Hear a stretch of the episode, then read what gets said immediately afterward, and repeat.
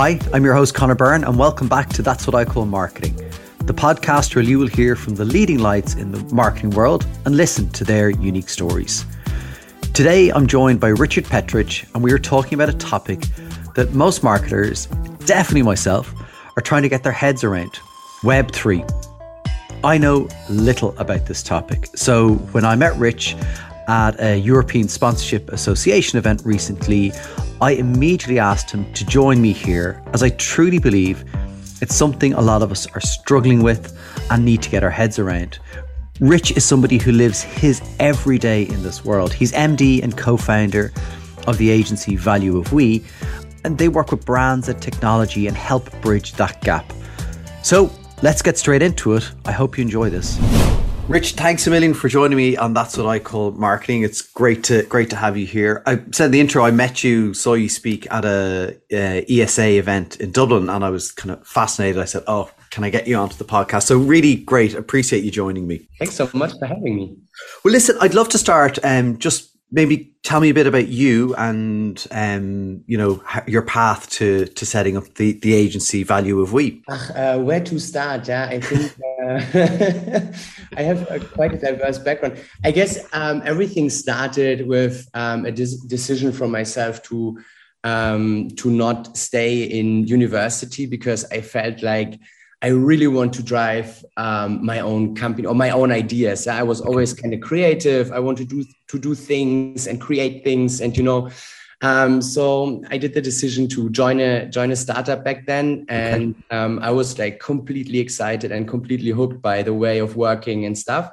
So yeah, and actually, like my background is pretty much founding companies um, in, in in very kind of tech heavy fields, I guess. Yeah, so uh, we did a travel, uh, like a search engine, like a travel search engine for adventure tours. Um, the, the, venture before Value of We was a VR and AR agency. We developed an own 3, 3D engine, so very software heavy. Yeah, it's quite a long time ago.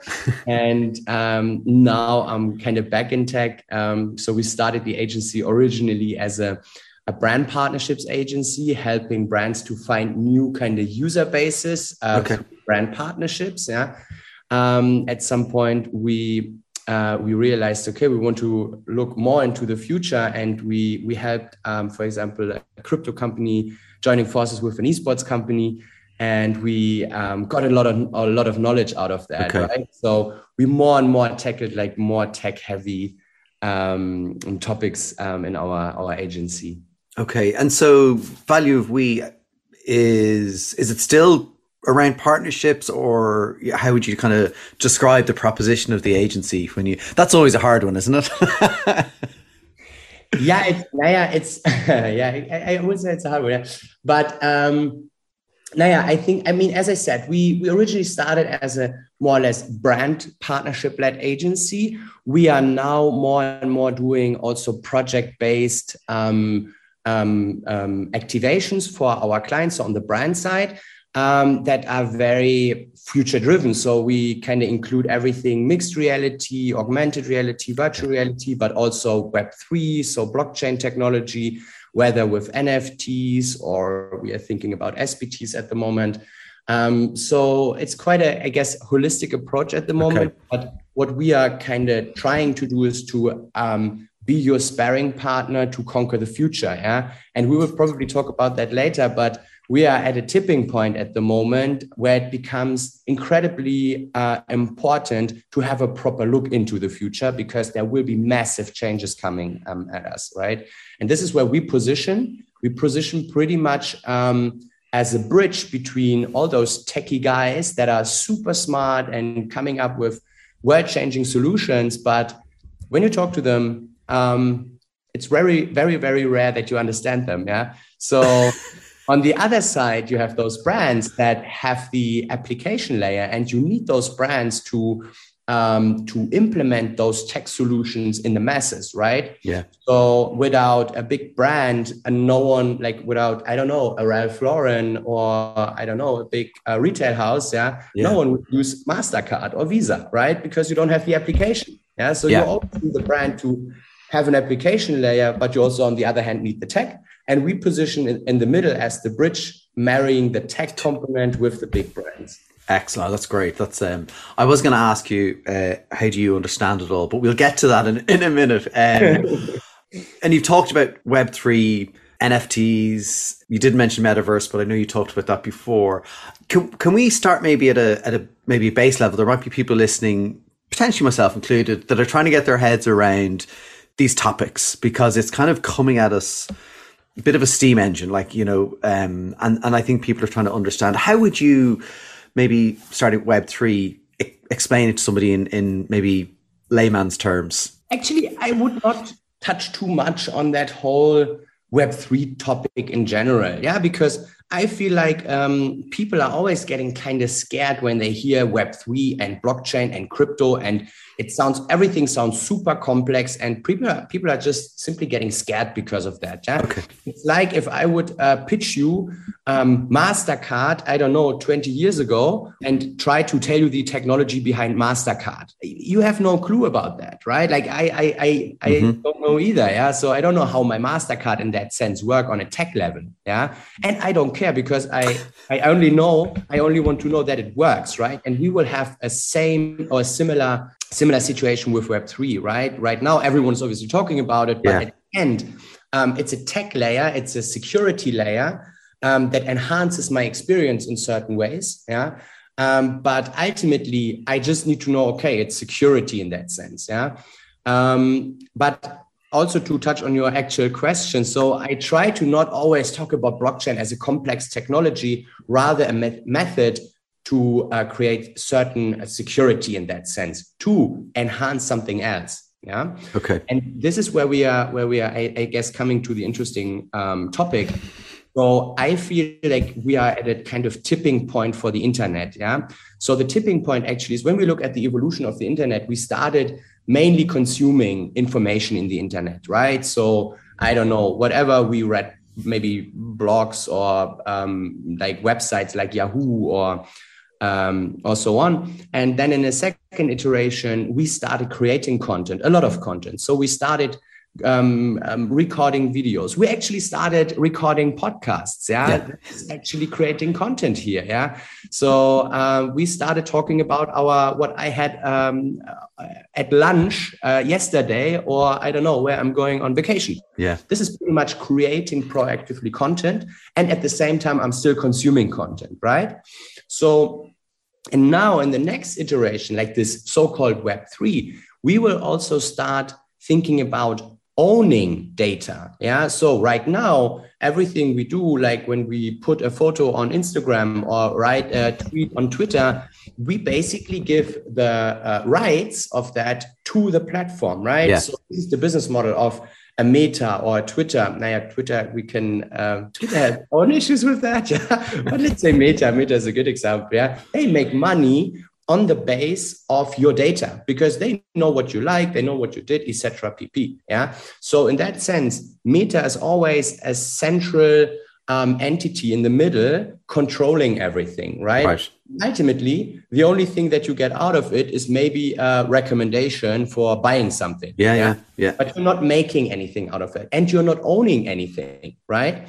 And in the next iteration of the internet, we will start owning these data. Yeah, we will start owning uh, data. We will start buying digital goods that we own. Yeah, and we can um, prove that we own them through a technology that is called blockchain. Yeah. Right.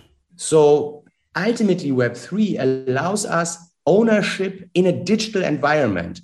This might be complex when you think about it, but just to give you a use case, um, I don't know, maybe maybe you have kids or yeah, yes. You, so um, how old are your kids? I've 11, 9, and 5. So, yeah. Okay. Yeah.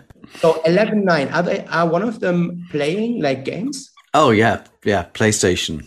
Yeah. yeah. So you, they are actually like a lot of kids are massively into playing games, right? And when you look at Fortnite or Roblox or wherever, yeah, yeah. you can buy those skins, so called skins, right? You usually have an avatar like representing yourself.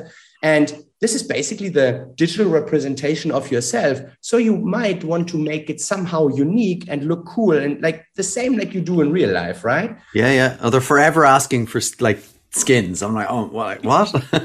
and you're just giving your credit card number, and they start buying all these crazy skins, yeah. And actually, it's interesting because when you look at the gaming industry, the gaming industry is making huge revenues, right? Yeah. And the majority of those revenues comes from from in game slash in app purchases. Yeah. So it's not me going into a store buying a CD or a game, yeah, in, to install it. It's rather buying inside the game. This is the main mechanic. The big games um, on the market are free to play, Yeah. but I can pay, pay additional stuff within those games, yeah. And this is where the money, the revenue comes from. So we already see those, um, how to say those those eruptions, let's Yeah. say, yeah, where we will go to. And this is the actual first use case for all of this because in the digital world, I want to have a unique avatar. So I want to buy a skin. And I don't only want to buy it and wear it in one game, I want to rather have it interoperable and own it. Yeah. And at some point, maybe Okay. say, I have one of the limited, I don't know, um, Ralph Lauren uh, sweater. Yeah. Let's say um, that only exists a hundred times. So um, I might sell this at some point because it's in- increasing in value. Yeah. So there is a lot of interesting thinking behind, and at some point, and this we will probably touch on that later a bit, but at some point you will have use cases that are connected to your real life, even not only a separated digital life like you have in a game, rather a real life like you have with mixed reality, or augmented reality, yeah, where you say, okay, the I have some, as you see, I have some paintings in my Yeah. um, in my room. Yeah, I might not have those paintings in a physical way, rather in a digital way, and I can only experience them when I have glasses on. Yeah, but I still want to own them. Okay, so talk to me about that. That that seems, I get, and I get where my kids' world is in in that sense, like with the avatars and the skins, and and like I see them embracing it as kids do, just naturally. Like it's just it, it comes so naturally to them, and you know, I struggle to help them turn the machine on. Right? Like, so I, I I I get that. I I think maybe that bit where you may not want to own a physical thing and it, it only exists in the digital world. Like I, I get that in a gaming context, but your example there of a, of a painting, like, do you truly believe that that will, and sorry, I'm being, um, purposely skeptical. Like, do you truly believe that, it, that, that there's going to come a time where people are like, I, I want to live in a, in my apartment that's just got nothing in it and I'll put on my, you know, my, my glasses to see you know beautiful paintings that I own. It is a, it is actually so interesting because I have this uh, like this kind of conversation quite a lot, and people tend to all uh, always just see it very kind of black and white, yeah. Yeah. But there is a gray tone to it, yeah. So Okay. I think so. Maybe let's before we go into that topic, let's maybe first um, create a bit of background knowledge. Why I think um, it's a very um, it's a conversation we really need to have yeah? And um, also touching on the point what comes in the future. Um, so let's just look at where we are right now. Right now we I, I mentioned we are at this kind of tipping point from an infrastructural level, level right? web one web two web three. So pretty much technology driven um, then um, there is another level that we have to look at. It's like the devices that we are using, right? So we are right now with almost 30 billion um, devices that we are using that are connected to the internet. That's Yeah. quite a massive amount. Yeah, 30 billion. Yeah, that's a couple of devices per per uh, per person. Yeah, yeah. yeah. Right. So, um, and this amount will tend to even increase because we will introduce new technologies, new wearable technologies. So the smartphone itself, when you look at your smartphone, like in theory, it's a pretty, naya, it's not a dumb device, but it's it's pretty smart actually. But like just look from the mechanic. I look down when I have my smartphone in my hand. Yeah. Yeah. So it's not good for my back. And I have a big iPhone. Yeah. I Yeah. cannot even reach with my thumpy um, topper left edge. Yeah. So it's not even convenient for me. I'm looking at a very small display. Like in all in all, the, the whole user experience with the smartphone is not too good. Yeah. Like it is still um, top notch because Yeah. we not have anything better right now. Yeah. But in theory, it is not that convenient. It's not that Nice. Yeah. So at some point, and we will reach this point rather sooner than later. So to be exact, I hope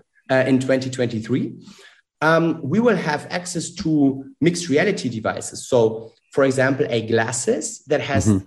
uh, uh, the, the, the, technical uh, uh, uh, setup to place virtual images in our real life. So in that sense, it's called mixed reality. So yeah. the base technology is obviously augmented reality, but it is mixed because it's mixing the real world and the virtual world. Yeah. So you have additional layers blending into your real world. Yeah.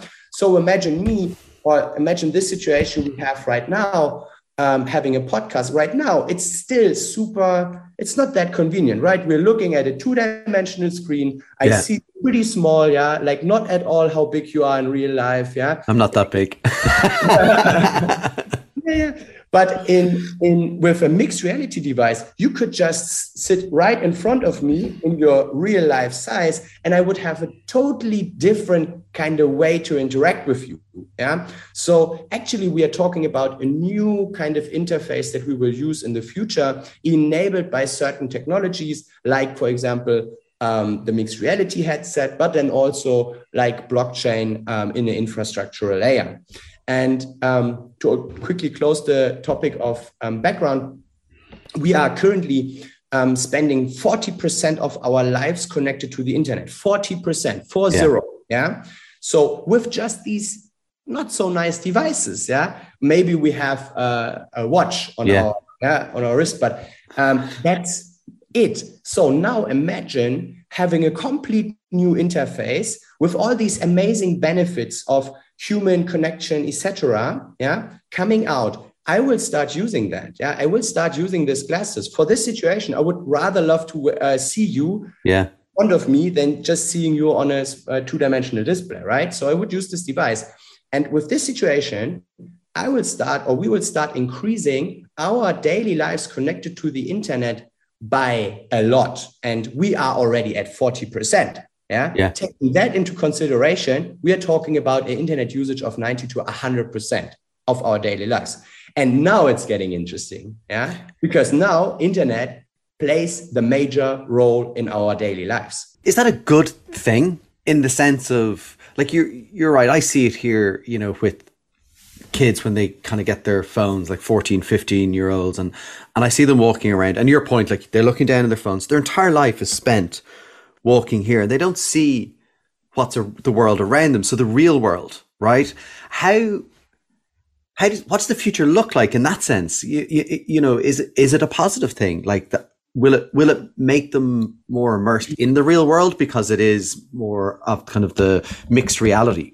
People always think that we have to use those devices but that's not true. We can just put the glasses off and still enjoy our real life, yeah, nature and and everything like that, yeah. And for example, in the future, I believe I will still own physical art and you know have this physical art being present in my flat. But in the future, I might also have a way to um, create another experience on top of that art. So when I want, this art starts interacting with me, for example. Yeah, it's getting a an experience. Yeah. So it's not only me looking at art and thinking about art, it's rather the art also looking at me and interacting with me, for example. So a totally new way uh, or new layer of experiencing physical things and this is also where gamification comes in, right? Yeah. Because okay. people kind of gamify our environments, and we have a generation that is actually craving for that, yeah, because mm. they already grew up with gamification. So why should they stop having a gamified environment when they become 25 or 30 or 35 at some point? yeah? yeah? So we should start thinking about these generations and what these generations want and how they grew up, yeah, um, rather than thinking us, yeah, yeah I cannot imagine um, uh, uh, using all of that. Yeah, yeah I, I think you're right. And as I was saying, I can see my kids immersed and, and just with ease, you know, in, in, in these things. And look, I, I, I also think there's generational things. You know, when TV arrived, everyone's like, TV is the death of society, right? And um, so I think with each generation, you know, like the Beatles were going to kill society. Like every every generation yeah. has a thing that's that's the detriment, and, that, and the previous generation w- was better. I do think that's something to be mindful of, right? As as as we certainly I get older.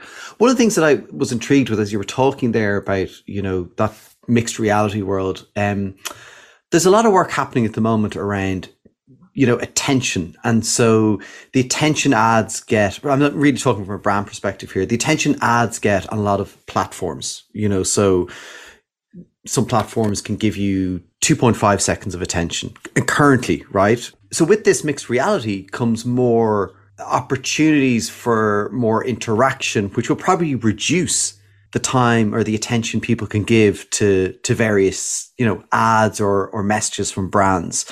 Do you see a way that brands can kind of address that, or, or where should brands you know be thinking about showing up in a way that might increase the attention they get? I think your like your Ralph Lauren example is quite interesting because that that that's a you know the brand turning up in a in a very real sense in the digital world, but but helps the brand kind of um, awareness and salience. I think. Let me ask you a question: Do you find the majority of ads you are seeing appealing? Um, no.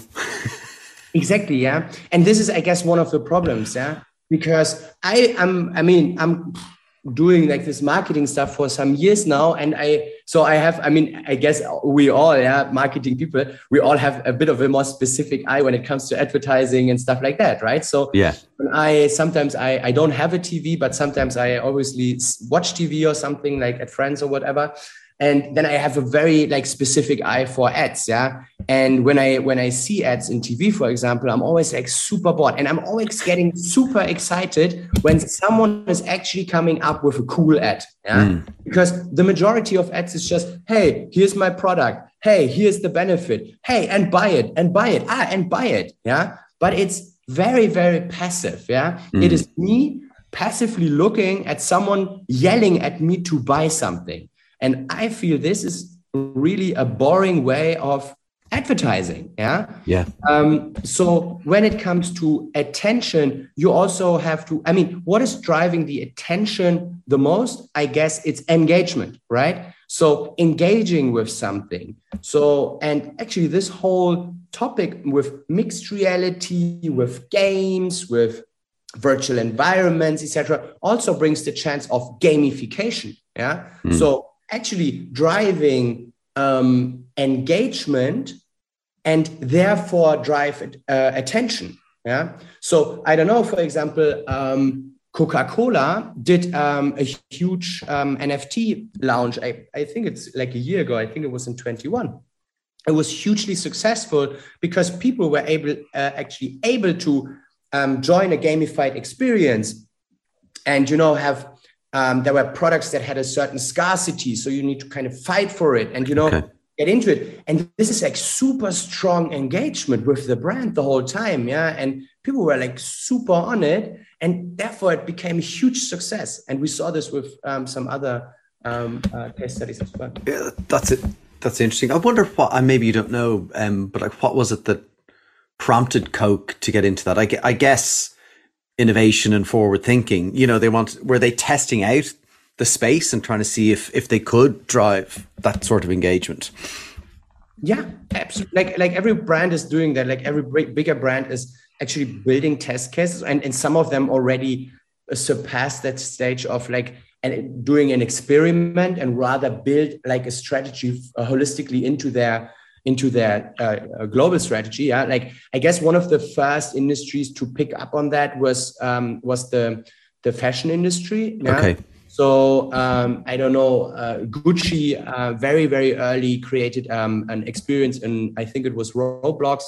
Um, they had a, a, a several NFT things. Yeah, they had a several um, game integrations, etc. Right and um, now they are holistically building that into their infrastructure like I don't know, Prada just uh, launched a Discord channel, right? Um, okay. The whole LVMH group is actually um, having Web3 as quite a focus area, like, and, and, and caring, right? So they are massively working on these concepts and they already surpassed the stage of, okay, we're going to do an experiment, right? Yeah. So building it holistically.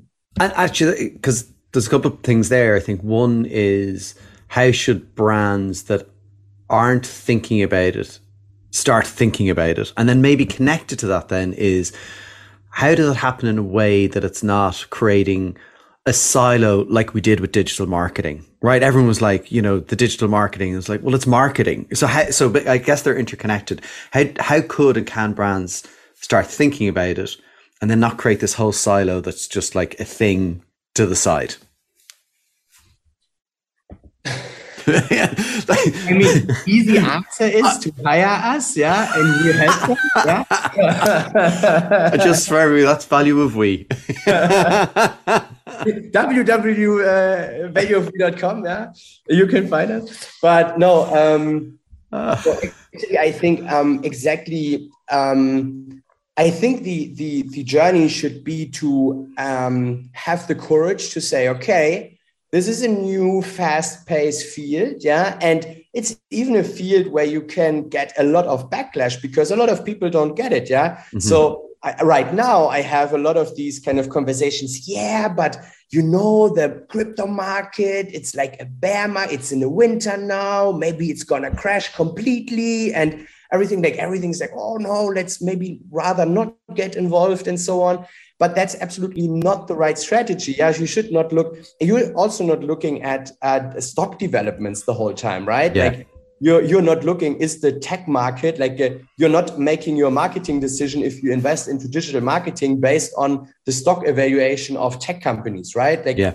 they are down like they are right now, or not all of them, but a couple of, um, you are not saying, no, I'm not going to invest into digital advertising anymore, right? You don't care at the end. And the same you should um, the same attitude you should have with um, this kind of Web three applications. Just because the market is at the moment at a, at a in a bear situation, um, you should not reconsider your engagement. Rather, you should say, okay, it's interesting. And what is a fact is that the smartest brains of this world are involved into that technology, and the biggest companies in the world are investing huge amounts in their technologies. Yeah, whether that's Web three with with all crypto and blockchain topics, but also everything around immersive technologies like mixed reality. Yeah, look at Apple, look at uh, Google, like all of them investing billions. So if they do this, mm. you should at least start get your head around and start doing experiments. And this is in my eyes exactly the strategy that everyone should kind of follow on is to say, okay, have the courage to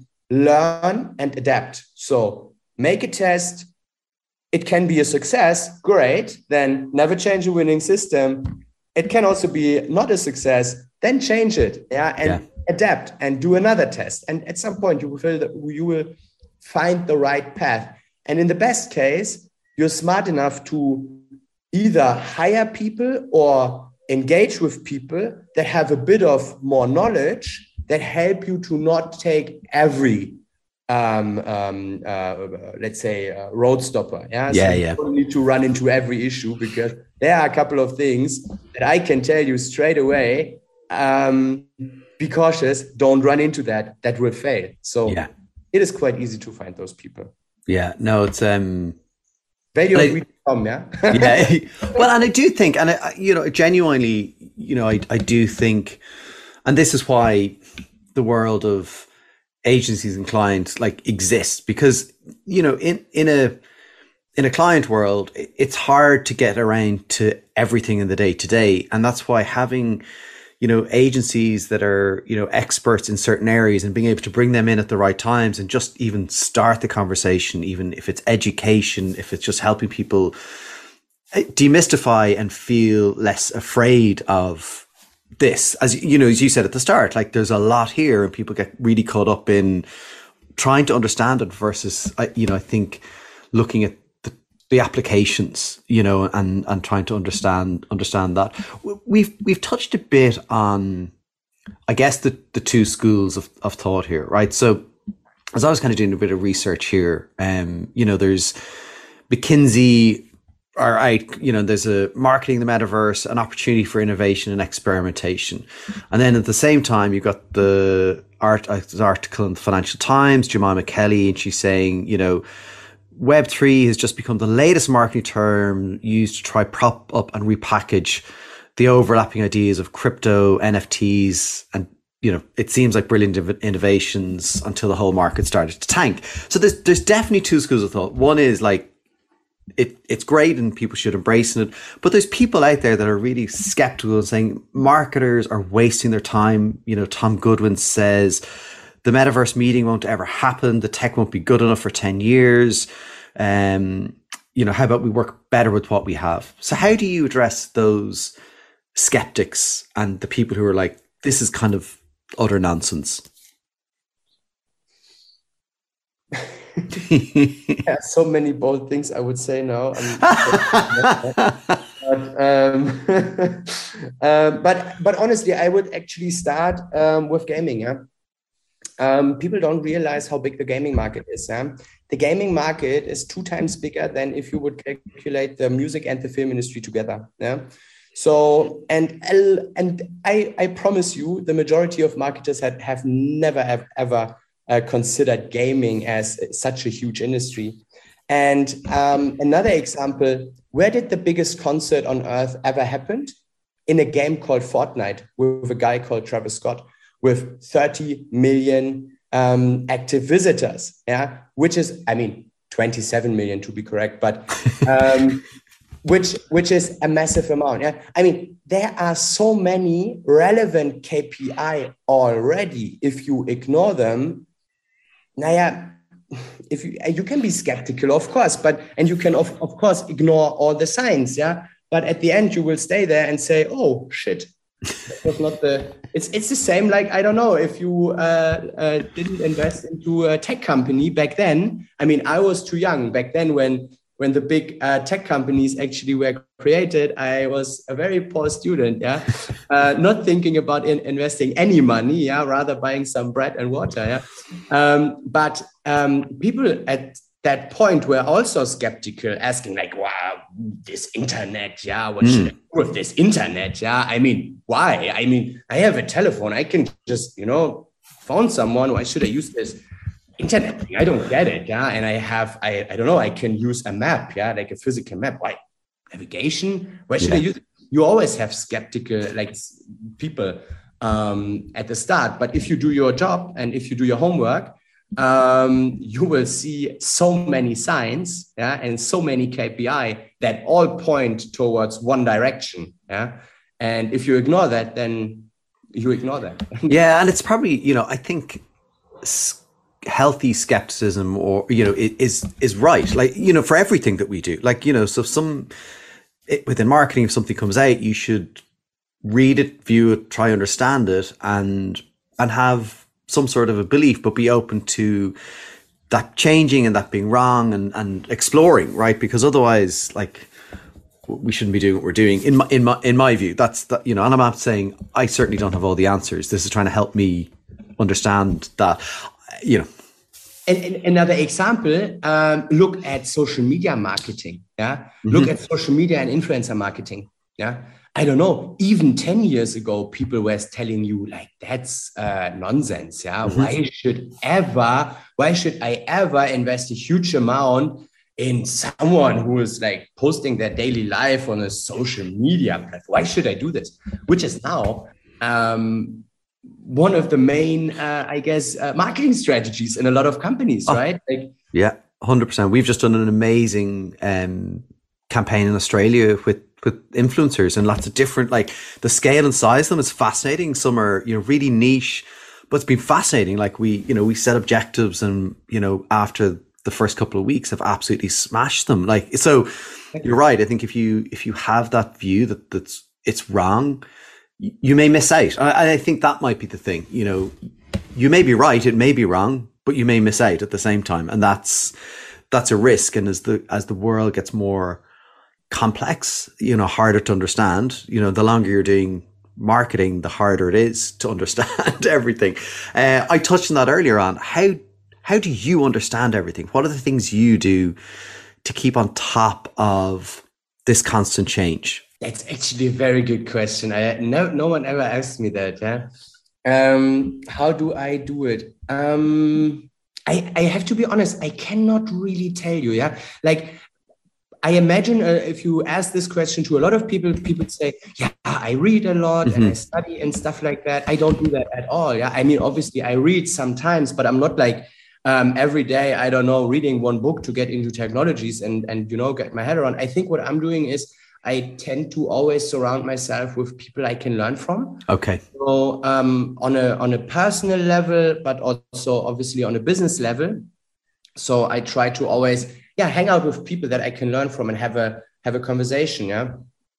Yeah. Um, one one one example just is um, when I um, during the time when I left my um, my uh, the VR and AR company, and um, before I founded Value of We, I, I thought, okay, now I quite have a good understanding of all these immersive technologies and computer vision. What interests me now? Yeah, and then um, I, I, was very interested in um, the whole big data topic, obviously artificial intelligence and another one of them being blockchain. And I decided to um, dig deeper into the blockchain topic um, because that was the one I really didn't get, like not at all. Yeah, big data is not a no-brainer, but it's easy to understand what it's for. Yeah. Yeah.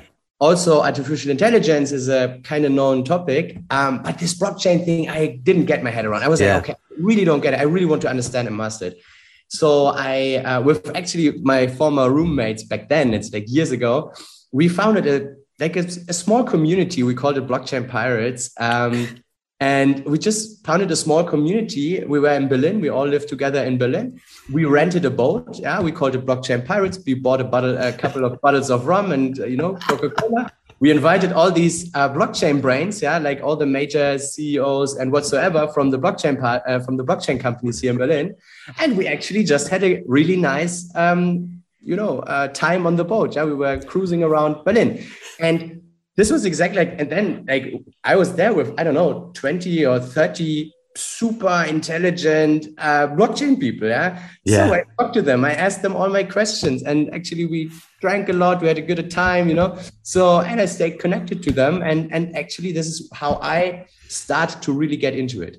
Yeah, that uh, that's great because you have like immerse yourself in the world that you don't know. I um, you know, I've talked to a couple of marketing leaders and CMOs, and and one of the things that really comes out is is insight and actually embedding yourself in the customers that you don't know because you don't live in their lives, you don't live in their worlds. And actually, that's exactly what that was, what you were doing. You were like, I need insight. I need to understand this. How do I do it?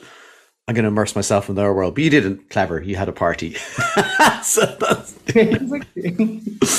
awesome. Um, you've, you've touched on a few brands that are are doing things well. You mentioned Ralph Lauren. You mentioned Coke. Um, any others that come to your mind that are kind of doing this well or starting to think about this in a, in a, in a good way? Naja, I mean, obviously, we are involved into quite some projects. So we just helped um, Jägermeister to okay. launch their first initiative, which was really, really cool. Um, very, very cool use case. Um, but also DHL. So DHL um, just launched their first NFT a couple of weeks ago, um, a very utility-driven application, uh, which went well. Um, so I guess, and and I feel like every big company um, is having that on their plate, right? So whether that's, I mean, basically everyone, right? Like the hmm. Coca Colas, the Ralph Lauren's, the Gucci's, so the fashion industry, the beverages, the, I don't know, Lavazza's, the Red Bulls, like every big company is trying to find a, uh, define a strategy. One of the industries I'm, I'm most interested in, to be honest, is actually automotive because okay. I feel like in automotive there's a huge potential um, on on the whole kind of application layer of because in automotive or in, in general transportation i feel is a very interesting layer um, when it comes to entertainment because traveling like I'm, I'm traveling a lot right for business so i'm yeah.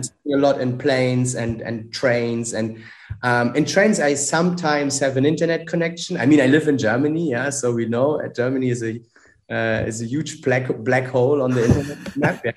Um, I, I sometimes have a connection, so I can work, but I sometimes don't. Yeah, and maybe yeah, sometimes I want to have more kind of entertainment and um, um, kind of amusement. Um, and I feel like there is there could be an, an interesting, very interesting application uh, layer for for everything mixed reality, but also then um, coming to Web three at some point. Yeah. Wow. Okay. Interesting. And I actually like when you think about automotives like cars, are you thinking about like the experience of experiencing a car before you buy it, or is it kind of you know within the car, or just yeah anything?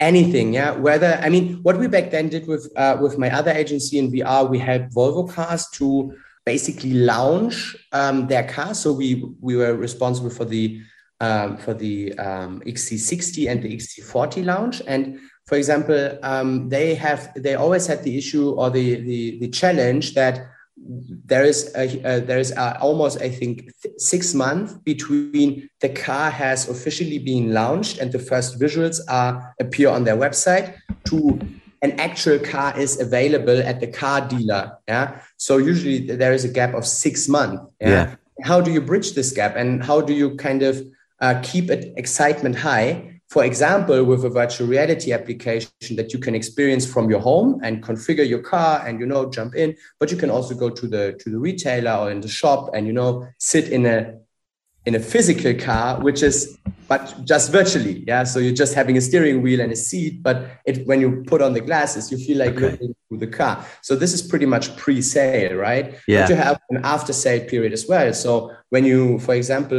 look at cars in general, like how will we use mobility in the future? Yeah, I live in Berlin. Um, I do have a car because I'm traveling a lot, but in theory, I really don't need one because I have so many sharing services in here, right? right. So I can just right jump in a car, or I take an e-scooter, or I take an Uber, or whatever. I mobility in Berlin is is fairly easy, yeah. So there might be services and models in the future as well um, where I rather go for a more flex, flexible way of, of having mobility. Yeah. Yes. So I have a I have a care by Volvo. Yeah. So um, I'm using like this program where I can give back my Volvo after three months instead of two or three years. Right.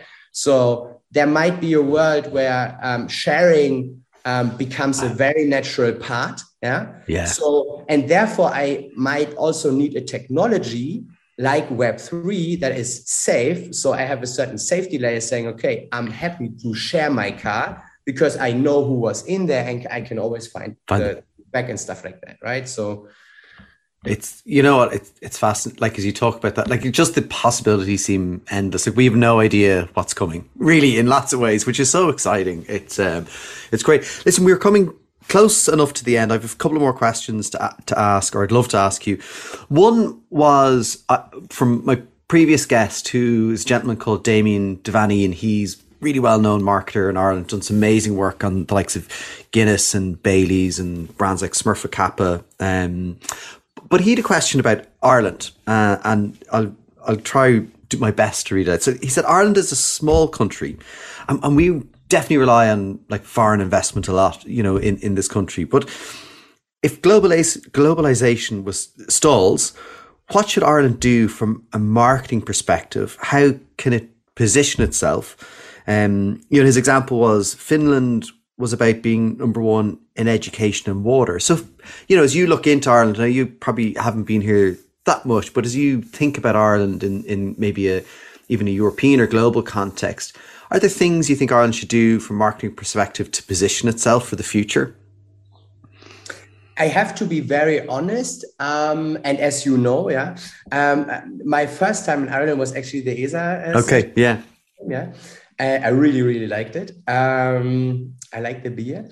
um, um, so, but what, and I have to be honest, I, I'm not too aware of what Ireland is doing and what not. But what I know about Ireland is that it's very well known for having some of the biggest corporates of the world there, at least from a European yeah. standpoint, right? I think Alphabet is having their HQ there. Um, I think yeah, like Facebook has a huge yeah. uh, dependence there.